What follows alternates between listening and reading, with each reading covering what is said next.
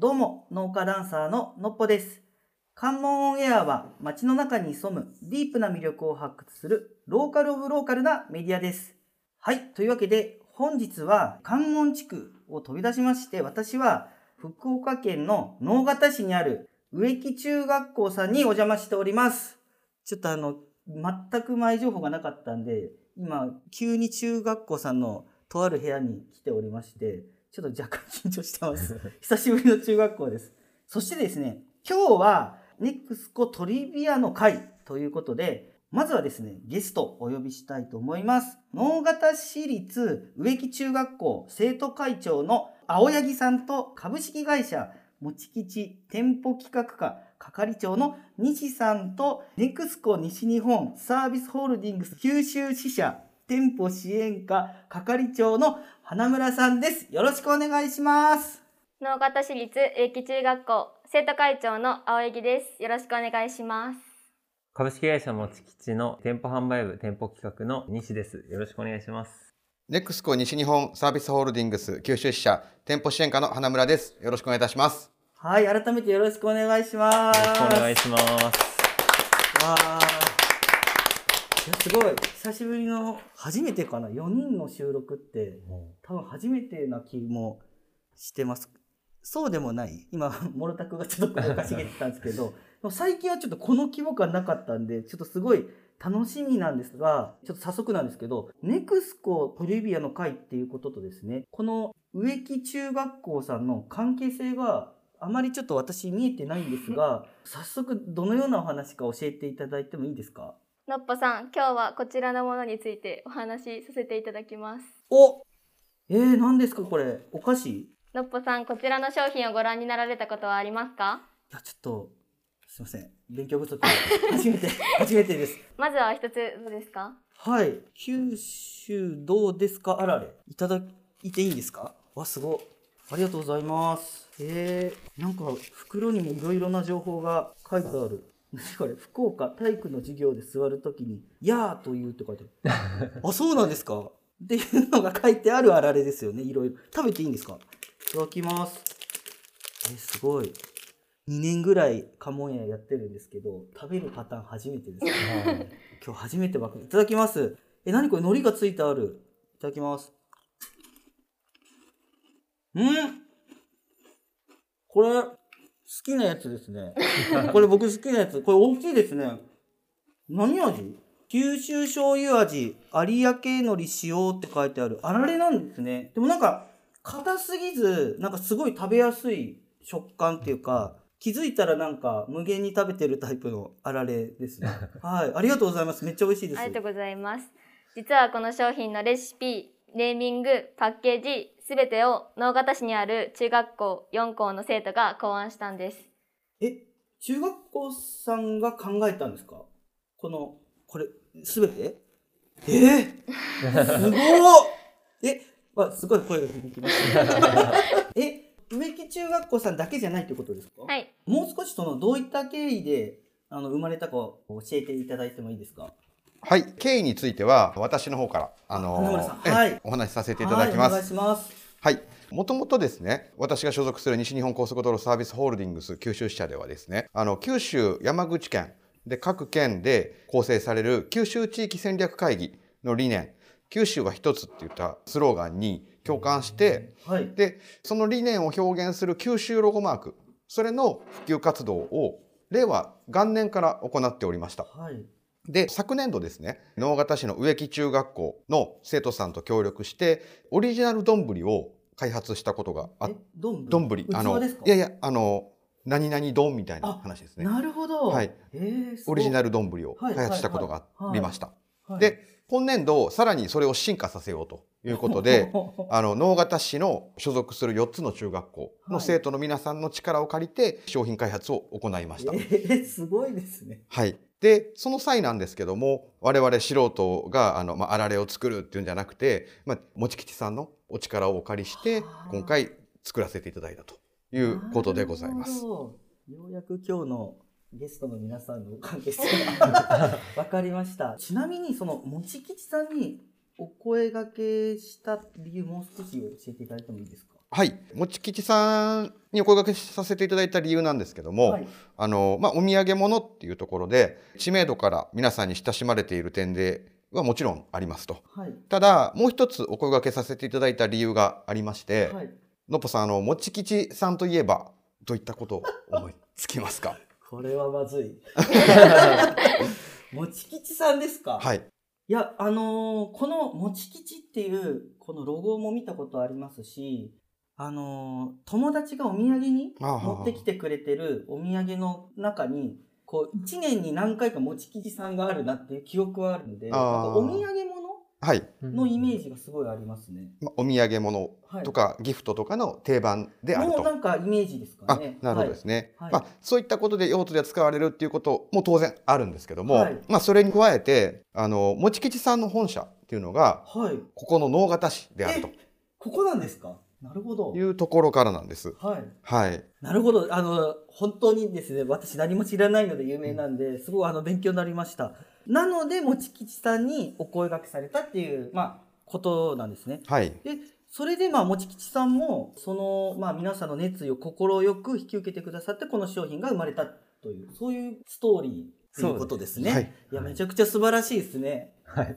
あの、まあ、持ち吉としてもですね、もともとまあ先代の社長の時から、まあこの能形の地でこう営業を始めさせていただいて、はいで。その中でやっぱりこう地域への恩返しっていうのを常に考えている部分がございまして、まあ、いろんなこう貢献をさせていただいていく中で、今回いただいたお話っていうのが、やっぱりあの地域教育への貢献だったり、地元の中学生が考えていただくアイデアっていうところで、はい。あの、まあ、それとですね、やっぱり九州を盛り上げていこうという、花丸さんのまあ情熱に心を打たれた部分もありまして、ちょっと参画させていただこうということになりました。はい。すごいこんな風に生まれるお菓子ってあんまりないんじゃないですかね。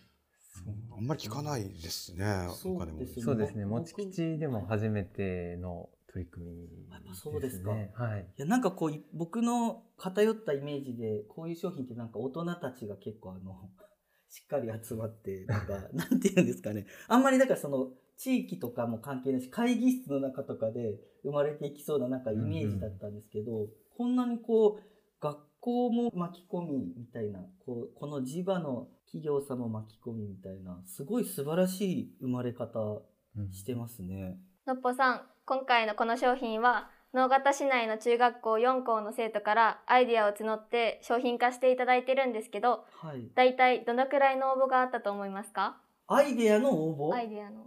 えー、全然想像つかない。ああ、でもアイデアってだって難しいですよね、なかなかお菓子の。50ぐらいですか。実は全部で176案応募がありました。おー寒い176人の人のアイデアがあったんですか班でいろいろ考えたりしたので、じゃあもっと人数で言うと、一班じゃあ5人ぐらいだったら5倍ぐらいだから、800人とか900人ぐらいの思いがはい。込められたお菓子なんですね。はいすごっすごいお菓子じゃないですか。でも、その176案もあったら、この選ぶのもかなり大変だったと思うんですけど、はい。どのようにして選ばれたんですか？そうですね、その176案の中から、あの、中学校で24案選出していただいて、ああ、なで。その案を、あの、関係各所で、あの、もんで決めさせていただいたとはあいう形になります。24っていうのは、その4つの中学校のはい。全部で24。そうですはいね。ではい。へえ、なるほどね。なので、その、この九州どうですかあられ？これもよりすぐりの商品なんですね。そうなんです。本当にまあ、どれも、あの、素晴らしいアイディアだったので、いただいたアイディアをこう掛け合わせて商品を作りました。それでは前編はここまでとします。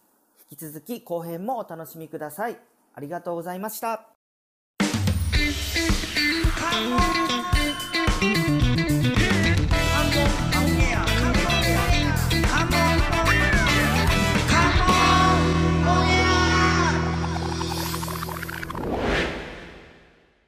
どうも、農家ダンサーののっぽです。関門オンエアは街の中に潜むディープな魅力を発掘するローカルオブローカルなメディアです。はい。というわけで本日は関門地区を飛び出しまして私は福岡県の直方市にある植木中学校さんにお邪魔しております。今日はネクスコトリビアの会ということで、ゲストお呼びしたいと思います。能形市立植木中学校生徒会長の青柳さんと株式会社もち吉店舗企画課係長の西さんとネクスコ西日本サービスホールディングス九州支社店舗支援課係長の花村さんです。よろしくお願いします。能形市立植木中学校生徒会長の青柳です。よろしくお願いします。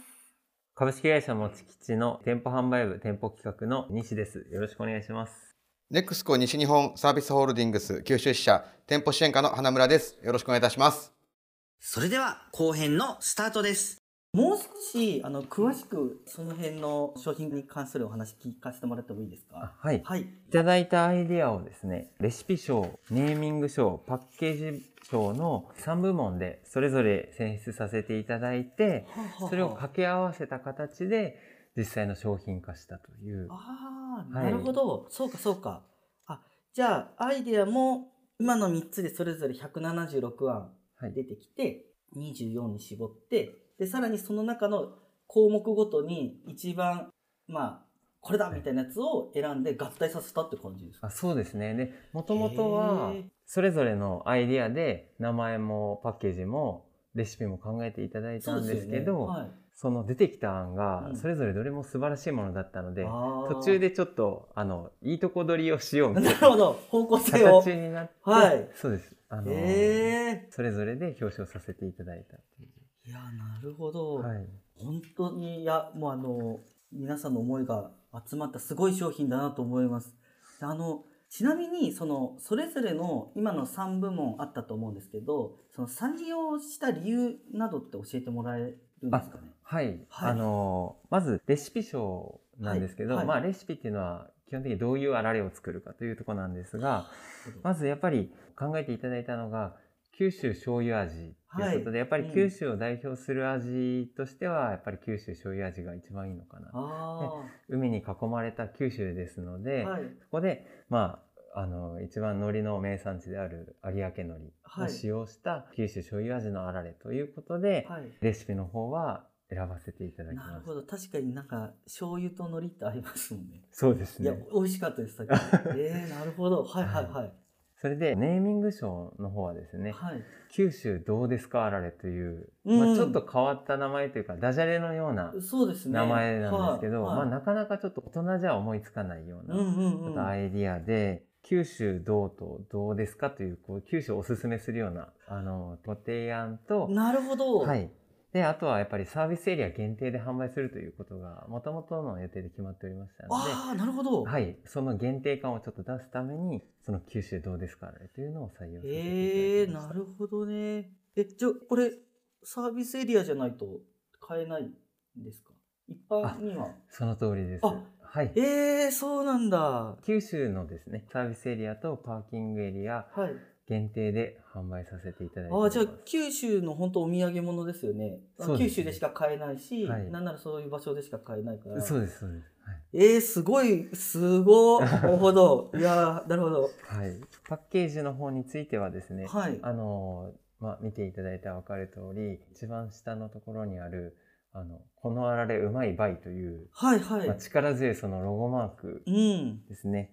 それと、裏面にですね、裏面。見ていただきたいんですが、小ネタなんですが、今回、あの、レシピを考えてくれた4中学校のはい。それぞれの思いを載せさせていただいておりまして、そういったアイデアをちょっと今回採用させていただいております。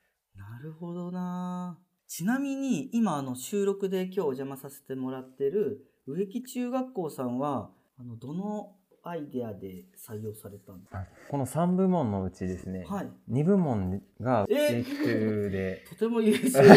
すごいですね。そうですね、ありがたいことに。えー。はい。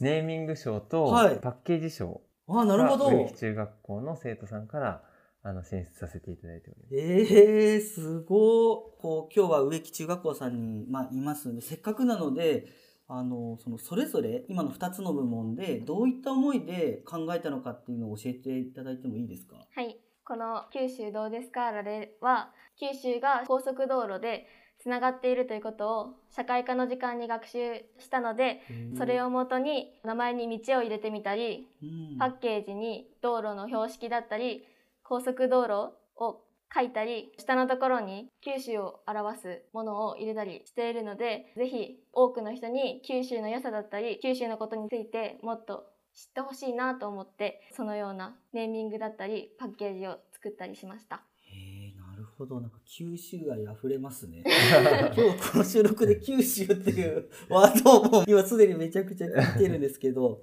なるほどな社会科の時間にまあそういうのを聞いて習ってまあ興味を持ったということなんですね。社会科の先生がこはの「九州どうですか？あられ」を作る時にすごくお世話になったというかなんか総合プロデューサーみたいな形でやってくれたのであ先生が喜んでくれたらいいなと思ってなるほど。実は今日はいらっしゃらないけど、そういう先生も。そう先生ラサは先生なんですか？何なんだ？ちょっと教えてくださいよ。素晴らしいですね。なるほど。いや、すごいですね。なんかさっきあの、まあ、ここに九州は一つって書いてますけど、本当に言葉通りで皆さんで一つになって生まれたお菓子ですね。そうですね。へえ。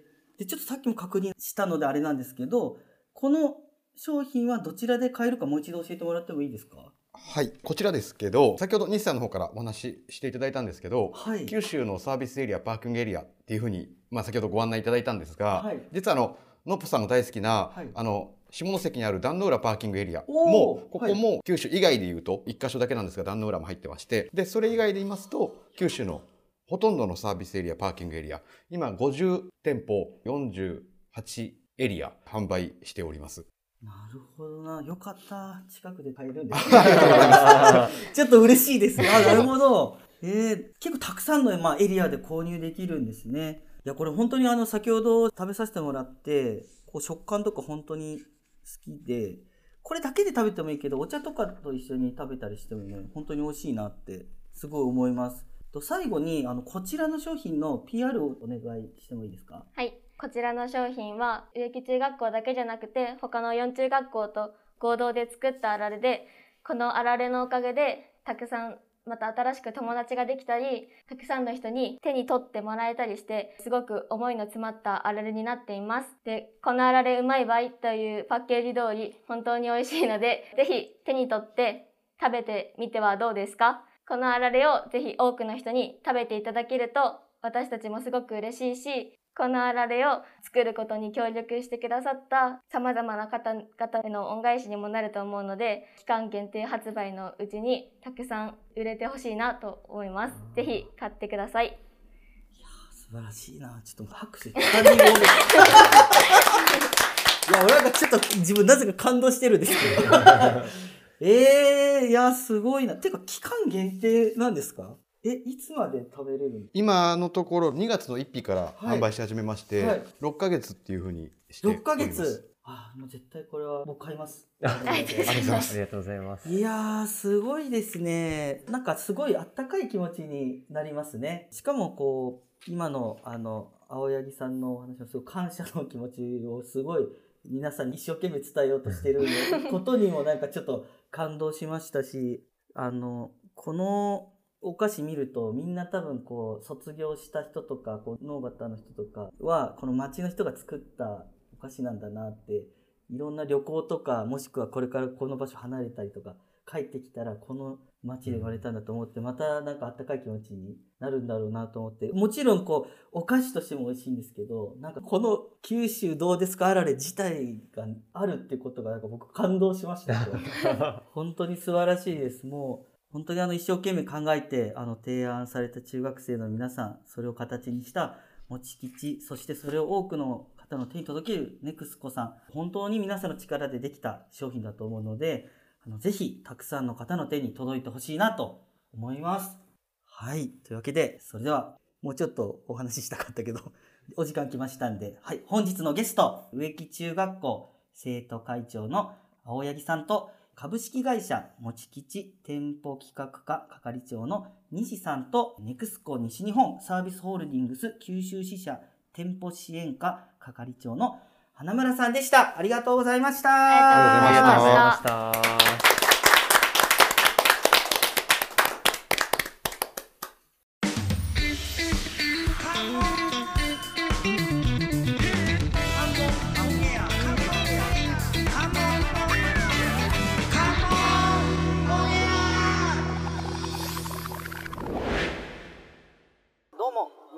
サーののっぽです。関門オンエアは街の中に潜むディープな魅力を発掘するローカルオブローカルなメディアです。はいというわけで改めまして農家ダンサーののっぽです。よろしくお願いします。モロタクです。よろしくお願いします。はいよろしくお願いします。よろしくお願いします。というわけで今日は何の振り返りの回ですか？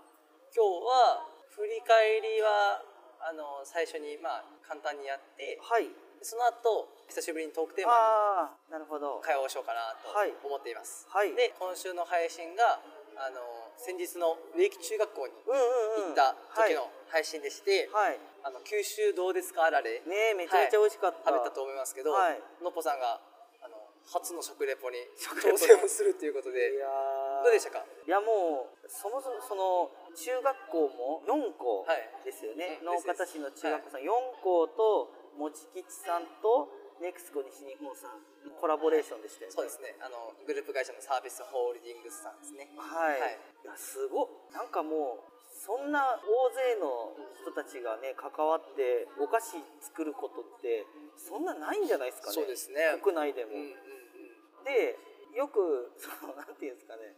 言ったらあれですけどそのいろんな人の思いが混ざりすぎて結局こう中途半端になることってよくあるはい。と思うんですよこれ一般的に。いやこれ九州どうですかあれ完璧です。完璧でした？完璧。マジで。ネーミングももう、うん。味も味もパッケージもパッケージも。全てが完璧だったと。いやもうそれにそこまでのストーリーもストーリーも？あ含めて。そうですね。もう完璧すぎてもう感動しましたもんね途中あのはい。で出演してくださった生徒会長のはい青柳さん。はい。のもうあの頑張ってこうお伝えしようっていう。思いが もいやう本当親目線になっちゃいますよねこういやなんかねいいなっていう。こうやって生まれたお菓子はもっと食べたいですよね。そうですよね。まあ期間限定のあそうだ。はい。半年間の販売だったということで、はい。その間に多くの方の手に届くといいなって思いますね。ーそうですね。ぜひ食べてもらいたい。本当に美味しかったです。はい。はい。では早速トークテーマの方に入りましょうか、はいわかりました今日のトークテーマは、はい。心の声を聞こうと。えなんすかなんすか？心の声を聞くんですよ。心の声を聞く？はい。なんですか？急になんかちょっとえ怪しげな。心の声聞いたことありますか？心の声？はい。聞いたこと？あ自分の？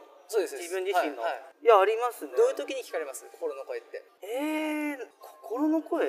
なんだろうな。集中力が切れた時とかなんか どういう声を聞くんですか？なんかお腹空いたなとかありません？なんか なんかちょっと眠いなとかないですか？なんかそういうの。まあなくはないのかなですけど、はい。まあ、今回その心の声を聞こうっていうなぜはい。このトークテーマなのかというと、うん。まあストレスあふれる現代社会の中ではい。自分の心とどう向き合うかと。えなんかすごいちゃんとしたテーマですそうです。ちゃんとしたテーマです、はい大丈夫と思っていても、はい。時に心の声を聞くタイミングもとても重要ですよねと、はいはいはい。なんでメンタルコントロールの、まあ、習は慣やコツだったりあれば教えてくださいというところの テーマです。はい。マジか。はい。それは僕はストレスフリーなんでちょっとわあ待ってのっぽさん僕と一緒ですねえボルタクもなんですか？僕も基本ストレスフリーの人間なんで。じゃあこのテーマどうやって答えるでもなぜストレスフリーなのかっていうのが僕はどちらかというと毎日やってるなっていう感じです。どちらかというとその心の声を聞くっていうのは。あそうなんですか。たまになんか一瞬こうなんやねんって思うこともあるじゃないですか。なんやねん？こうなんかちょっとはいはい。イラみたいな。あなるほどなる一ほど。瞬ですよ一瞬。一瞬ね。長引かないイラとかあるじゃないですか、うんうんうん。そういう時に心の声を聞くんです。えー、どういうふうにどんなこと言ってるんいですか？やちょっとそれはそうですね。あの例えば、はい。なんかコーヒーがはい。あのお店のミスではい。僕にこぼれたみたいな、ああウェイトレスさんがね、はい。間違っちゃってとか。はいはいはい。まあでも人によってははい。めちゃめちゃ怒ったりするじゃないですか、確かに。でも僕はそれをもう基本的にはまああの心の声でははい。まああの僕でよかったなとか、はい。あまり怒らない人でよかったなとかって思うと全然すごいストレスなくといでモロタクってそんないい人だったんで どういうことですか？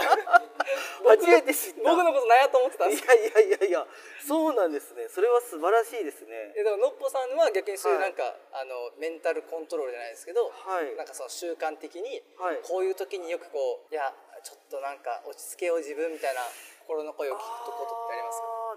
なんかそれで言うとうーんストレスは絶対あるじゃないですか、うんうんえこれ真面目な話してもいいんですか？真面目な話でいいですよ。なんかストレスがない方がいいって思わないようにしてるって感じですかね。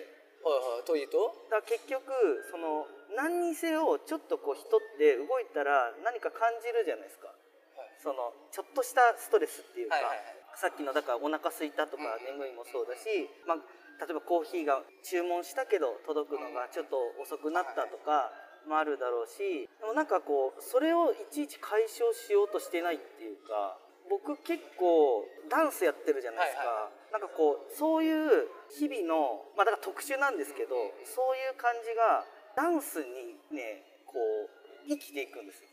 踊る時にすごいいい感じになるとかあとなんかちょっと言い方変えたらそういうフラストレーションみたいなのが溜まってたおかげであの週末の飲み会最高とかあるじゃないですか。振りになってますよね。よりその反復じゃないですか、ね、そうそうそうそう。のこう溜まったものがあそうそうそうそう。よりビールが美味しくなるみたいそうな感じですねそうそうそうだからなんかそういう貯金みたいな感じうんうん。っていう感じですよね。多分テーマの今回のその心の声を聞くっていうのはだからもうちょっとあれですね。人生のなんか深い意味でのちょっとこうストレスみたいなものをどう解消するかっていうそういう感じですよね。そうですね。あのどちらかというと、ね。あの聞いていることはそっち寄りなのかもしれないんですけど、ね。例えばのっぽさんだったら、はい。さっきお腹が空いたなとかってあるって言ってたじゃないですか、はい。例えばそのお腹が空いた時に自分の心の声はお腹空いたなの時にどういったことをこう聞くんですか？いや今日は何が食べたいんだ？麺か？いや米か？みたいなことを心に聞くってことですか？いやお腹空いたなはただ単にこう浮かび上がってくるっていう感じですよね。でちょっとあのーさっきの真面目な方にちょっと、はい。戻すと、はいまあ多分そうじゃないと多分モルタ君を僕もこのまま行ったら多分なんかこうただのあのなんて言うんだろうなご機嫌なやつらで終わってしまうのなんで。例えば本当の自分とはとかなんかそういう悩みですよね。本当に自分これやりたいのかなとかそういうなんかストレスとかなんかそういうのからどうやって解放されるのかっていう時に心の声を聞いてあのあそうかなんかやっぱりこれやりたかったんだって選ぶことで、あのこうちょっとそのそういうものから解放されるっていうか今なるほどねって言ったってことは今ようやくこの話を完全に理解してますね僕さっき言ったのに用意してたものだけ今気づいてます。いやいや。いやいいな。違う違う違うんですよ、はい僕はだそういう意味でいくと、うん。なんかまだ経験がないのかもしれないです。そのなんか経験がないというか、うん。その今ののっぽさんの話でいくとこう自分が本当にやりたいこと何なのかとかまあ思うことは多分あるんですけどはい。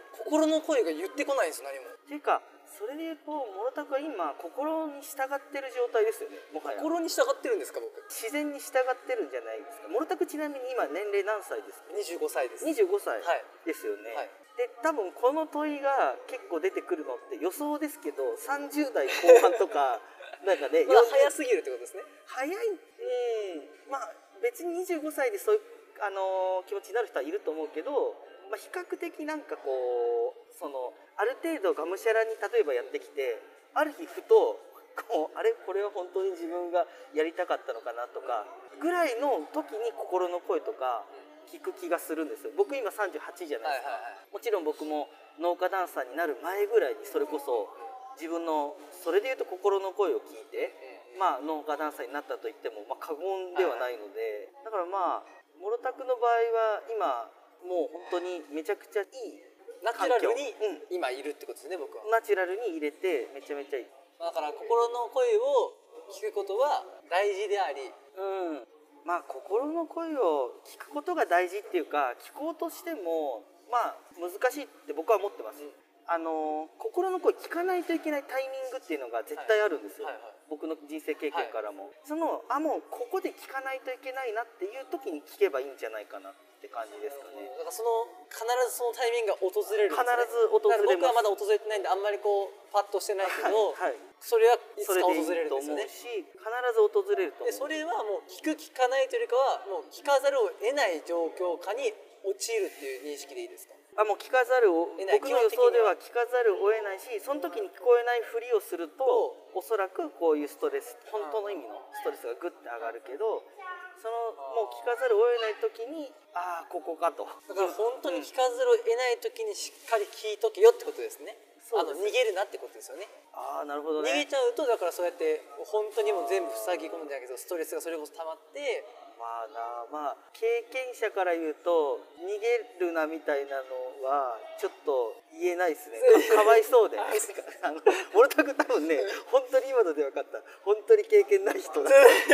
まあやっぱりね結構重いと思うんですよ。やっぱいろんなだって本気で考えるから。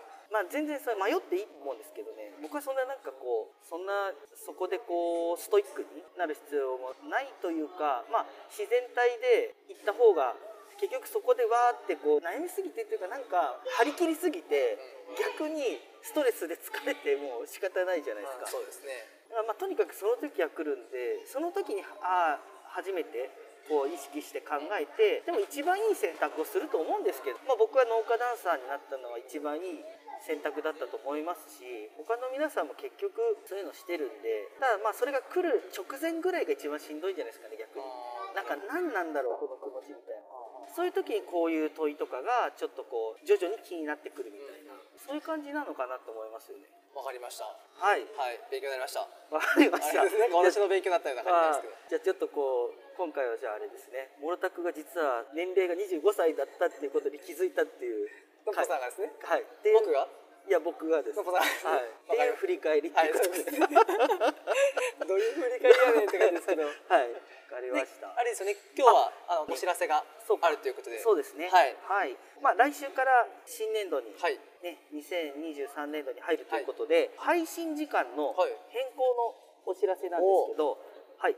今までは毎週月水金の朝はい。8時に配信をしていたんですが、1時間早くして朝7時の配信にしようかなと思ってます、まあ、これであの通勤途中とかそうですね。ね、皆さん、まあ、より聞きやすくなるんじゃないかなとそうですね思いますので、まあ、あの新年度になっても引き続き関門オンエアをあのよろしくお願いします。よろしくお願いします。はい、はい。じゃあ今日はまあこんな感じで、はい、はい、ありがとうございました。はい、ありがとうございました。お便りの送り方ですが、関門オンエア公式サイトを開き、右上のメニューボタン、もしくはスマートフォンの方はスワイプをしてコンタクトの画面を出してください。コンタクトフォームに氏名、メールアドレス、メッセージを入力した後、チェックボックスにチェックを入れて送信ボタンを押すとお便りが送信されます。どしどしお便りお待ちしております。